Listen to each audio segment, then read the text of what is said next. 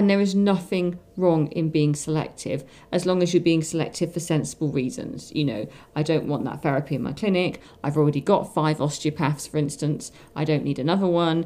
You're not offering me enough room hire. Those are all good reasons to say, no, I don't want you in my clinic.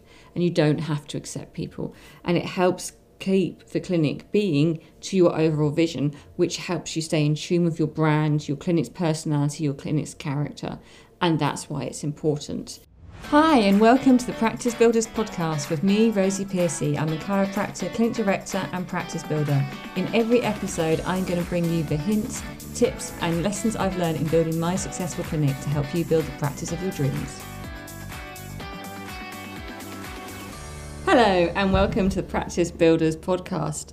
I have a slight giggle in my voice because Hercule, my cat, is helping me record this podcast. She's been very friendly because I've been out all day and now she wants attention, and I could shut her out of the room, but she will just spend the whole time clattering into the door. Anyway, that's not what I'm here to talk about. Today I'm talking about renting rooms in your clinic in the stress-free way.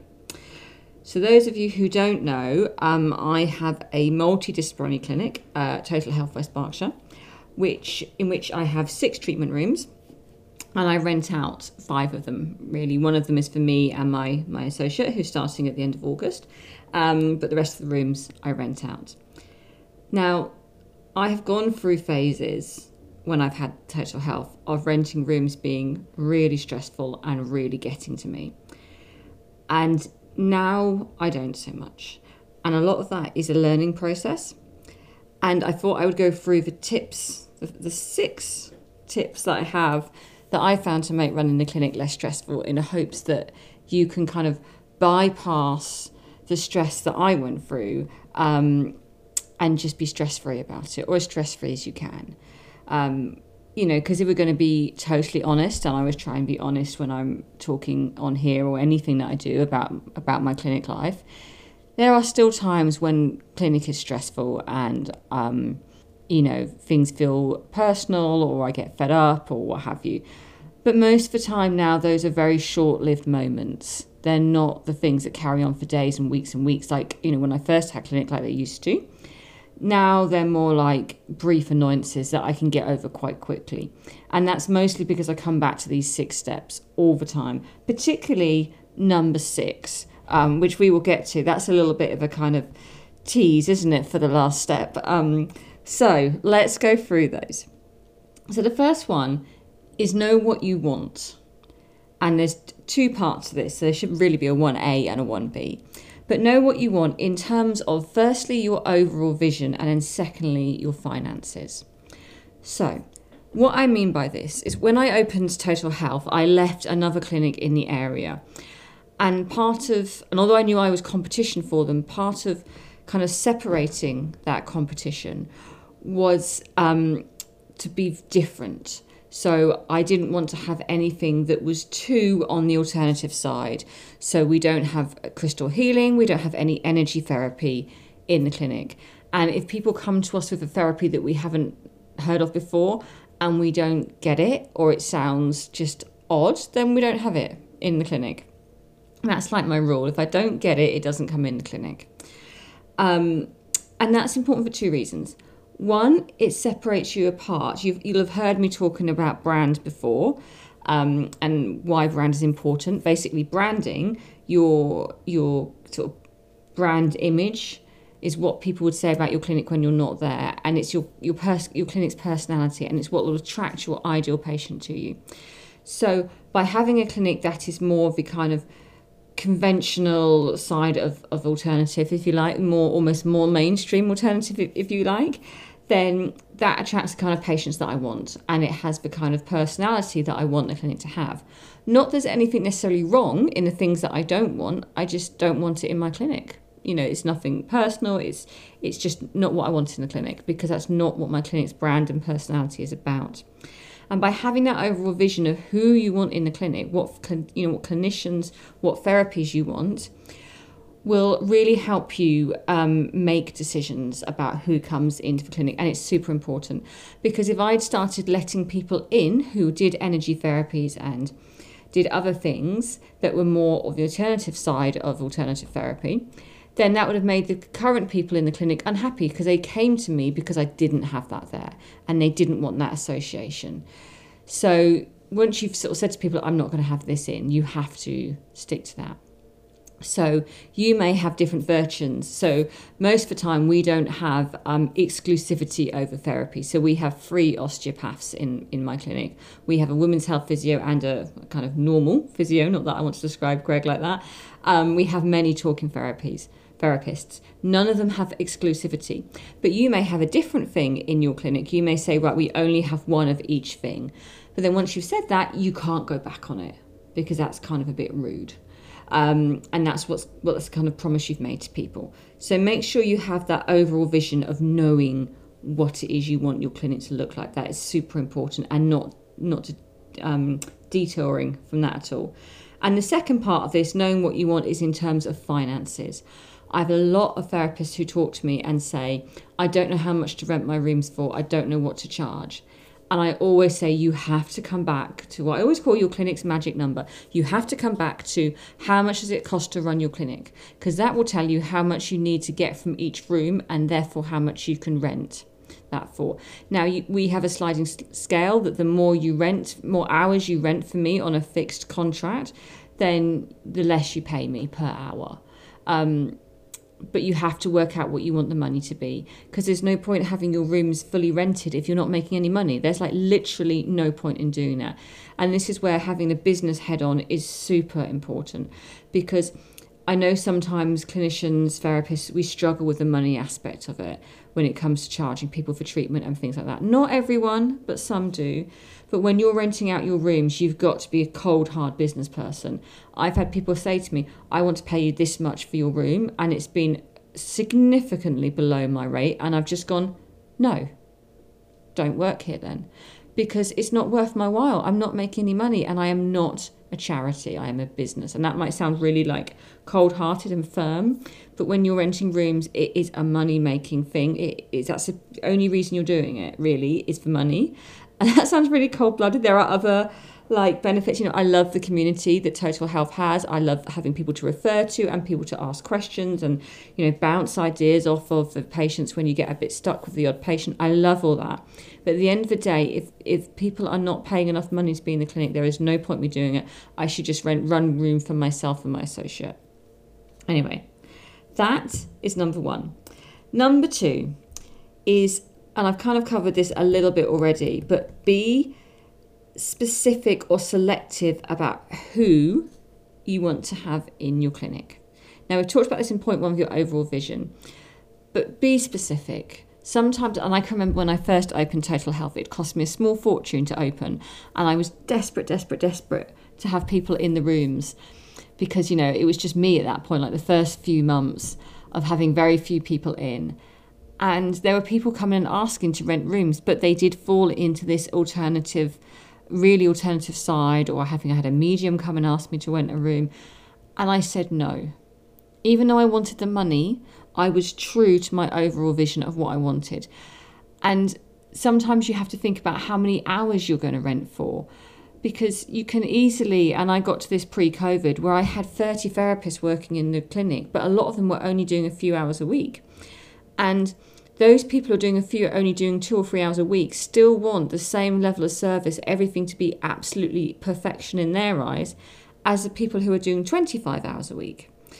So it's really important to be selective. So you may have someone come in and say, I want to do this, but they're not the right therapist, or you've already offered exclusivity to somebody else, which I generally never do myself, but you may want to do that. So you might have to say no to someone because you're being selective. You may have to say to somebody, actually, you're only wanting an hour a week. It's not worth my hassle. You're going to cost me more money in admin fees and invoicing than you are going to make me, so I'm going to say no. And there is nothing wrong in being selective, as long as you're being selective for sensible reasons. You know, I don't want that therapy in my clinic. I've already got 5 osteopaths, for instance. I don't need another one. You're not offering me enough room hire. Those are all good reasons to say, no, I don't want you in my clinic. And you don't have to accept people.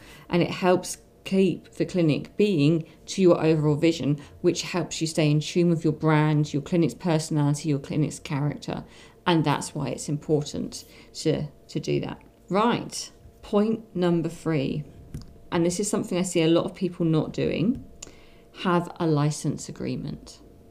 So every therapist that works in a clinic has a license agreement that they've signed. It says what they can do in the clinic, when they have access to their clinic rooms, how much they're going to pay me, what happens if they don't pay me, and what notice they have to give. Now, it's a contract. Ours are annual room license, which means that we're not subletting, we're just offering an annual room license. Do people stick to it always? No. Have I ever enforced it on someone and taken them to court over it or got all legally over it? Absolutely not. It's not worth it. But it sets out what I expect from people and what they know, they should do. So for us, people have to give 6 weeks notice to get out of their contract. They have to pay me by this date. We will charge them money if they are over a certain amount of time late paying their bill. And we will stop renting to them if they don't pay their bill. So there's all those things that happen, and it's important to have them. And we have things like, you know, how many cars people can park, whether they can put signs on the outside of the building, absolutely not, and on the inside of the building, only in very specific areas. So we only have leaflets in reception. People cannot put signs on walls unless they've been agreed to by me. Because I've got 19 therapists, if everyone started plastering the reception area with their posters, it would look really messy really quickly. You know, whether they can put stock out for display, all those kind of things. It's all in our rules, in our contract. And it's really important to have that, because then everybody is on the same page. And it makes it easy for knowing what you're doing, because you just go look back at your license agreement, this is what you've agreed to. And then see what happens after you've said that. But yeah, have a license agreement. It's really important to have one of those. If you don't, then you haven't got a leg to stand on, and you'll find that everyone in your clinic is doing a slightly different thing, which can make it really difficult. You can amend these, you can change them. We change ours, we add things in from what we find the clinic needs. If the clinic needs more flexibility, we might write that into the contracts, like when you can change your route hours or things like that. But if you have a basic license agreement, then everyone knows where they're starting from, and it'll make your life much less stressful. Just taking a quick break in the show to remind you of my Practice Builders Community Facebook group. It's where I share hints, tips and mini masterclasses every month to help you make building a practice that little bit easier. So do join, the link's in the show notes. Now let's head back to the episode. Right, number 4. Set rules and stick to them. Now, this is one of the things that I have found hardest about having a clinic, but it's made me, in a way, grow as a person the most. I like to be nice to people. I'm nice. I'm too nice. It's a failing. Some people will completely agree that. They're like, seriously, Rosie, you're not too nice. My clinic manager, Sharon, would say that I'm too nice, and I have toughened up considerably since having my clinic. It has made me toughen up, because people will ask for things all the time, and people will want to bend your rules, and you have to stick to them. And I think this was one maybe silver lining of COVID, not that there were many silver linings, and it's only a tiny silver lining, is that I really had to come into my own as a leader in my clinic when COVID struck, because everyone was asking what to do. So I set my protocols, and that was what happened. And if people broke those protocols, they were dismissed from clinic. I was like, absolutely no messing on this. This is, you know, well, we all know what COVID was. It was a disaster for everyone. But, you know, I had a therapist who was not wearing the correct mask. And I'm not like going, I wanted them to wear an FFP3 and they were wearing a surgical mask. They were wearing literally a face covering, a cotton face covering. And before everyone came back to clinic, they had to read and sign the protocols before they were allowed to set foot in the building. And they'd read it and they signed it and they were reading the wrong thing. I was like, what are you wearing? And they were like, oh, it's just what I found on the internet. And I'm like, no, that's not good enough. And then they just walked off. And so I was like, right, I'm going to calm down. I'm going to count to 10. And sent them an email and said, you're not welcome back in clinic. You've broken my protocols. And the protocols are clearly said, if you break my rules, you'll be dismissed on the spot. Because this was in, you know, very early 2020. We couldn't risk patients seeing us not obeying the rules, and I threw someone else out of clinic as well for similar reasons, for breaking the rules. Now obviously that's quite extreme, but you have to stick to them, and you have to be seen to be played fair by everyone, because And we've lost other people from the clinic because they've asked us to do things which we don't normally do for people. And I said, but if I start doing that for you, I've got to do it for everybody else. And they're like, oh, just don't tell them. It's not how I work. You have to be fair and have to do the same for every single person. I mean, sometimes you can say, okay, this person is renting, you know, an entire room. They get a little bit of leeway on X, Y, and Z because they have an entire room. You know, they don't have to put their stuff away because it's their room. Or this person has this many hours, so we'll maybe let them have more storage. But generally, those rules are the same for everyone else. So if someone else took more rooms, they'd get more time, they'd get more storage. So it's sticking to those rules and following through with them. It's really important because everyone will be watching to see what you're doing and they will know. It's bizarre how people know in my clinic what's going on with other people, what they do. So make sure you stick to them, even if it's hard, even if you have to take a really deep breath and then go and follow through, set the rules, and then go away and hide in a corner somewhere. Make sure you stick to the rules. It's so important. Which leads me nicely to point number 5. You can't make everyone happy. So just make yourself happy, essentially. And this is what I've learned, and actually realizing this and like really realizing it has made running a clinic much easier, because you're just never going to make everyone happy. Like, you know, I'll ask sometimes for opinions and I'll get 20, you know, I'll ask 7 people and get 7 different opinions, and everyone wants something different. And at the end of the day, I just go, what do I want in clinic?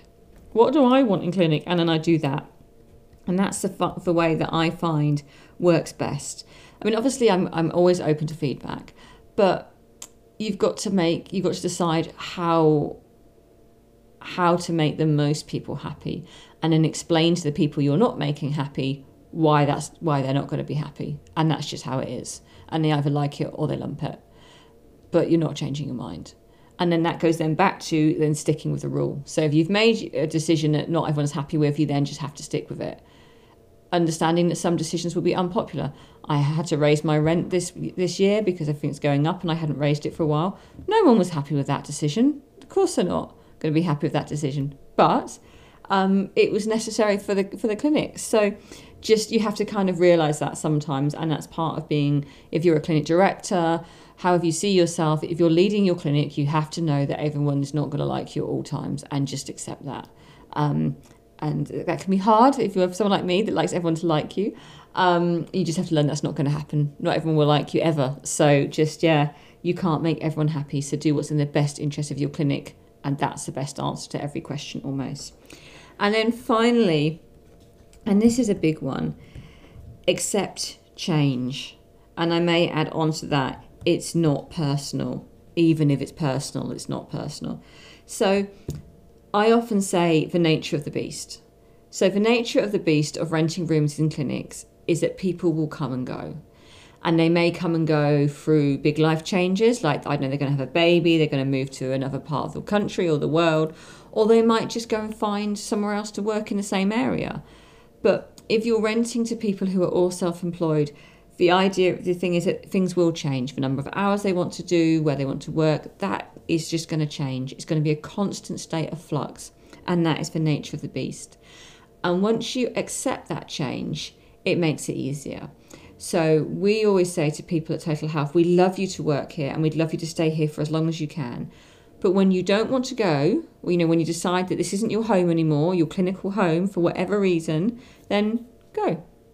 Abide by the terms of your contract, give us 6 weeks notice and leave, but leave and go and be successful and be happy elsewhere. There are times when that's not happened as well as I'd like it to have done. And that's, I'm always sad about that, because I always want to leave on good terms if we can. But often the way to think about that is then often it's not personal, this is business. And even if people bring personal things into it, it's just business. And often I just sort of go, what I've learned to go is go, okay, this is just the nature of the beast. It's not personal, it's business. There's nothing I can do to change what's happening. We're just going to get through this and move on and forget. And I think the letting go and forgetting on things like this is really big, because I've known people who've stressed for ages about stuff that's happened in their clinics, and it's just not worth it. It's just not worth it. You just have to let it go and move on to the next thing. And I think that's the thing that's really helped me, is going back to accept change. You can't make everybody happy, and then moving on. And then things generally are better. And I always generally say that change is a good thing, because change creates change. And often, you know, we had big changes in the clinic early in this year, and now, in a way, it's the best thing that's ever happened to clinic. The clinic is thriving and doing so much better because of those changes. And so although change at the time can feel a little bit scary, it brings opportunity. And that often is the most exciting part of having a clinic, is being able to change what it is from year to year. You know, still keeping in your overall vision and still keeping with the finances, but by changing how it is or who's in it, can bring different energy. I'm using that word energy there. Different energy, different drive and different things into your clinic, which can then open new opportunities that you'd never even thought of before. And that is what I think is one of the best things about having a clinic.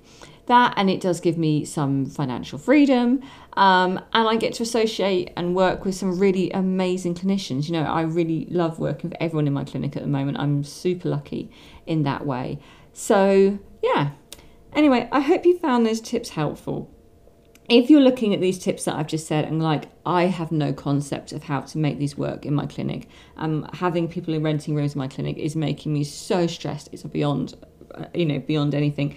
Then let's have a chat. Book a free 15-minute call with me, and I'll see if any of my coaching stuff, any of my clinic development can help you have a less stressful time renting rooms in your clinic, because it can be done.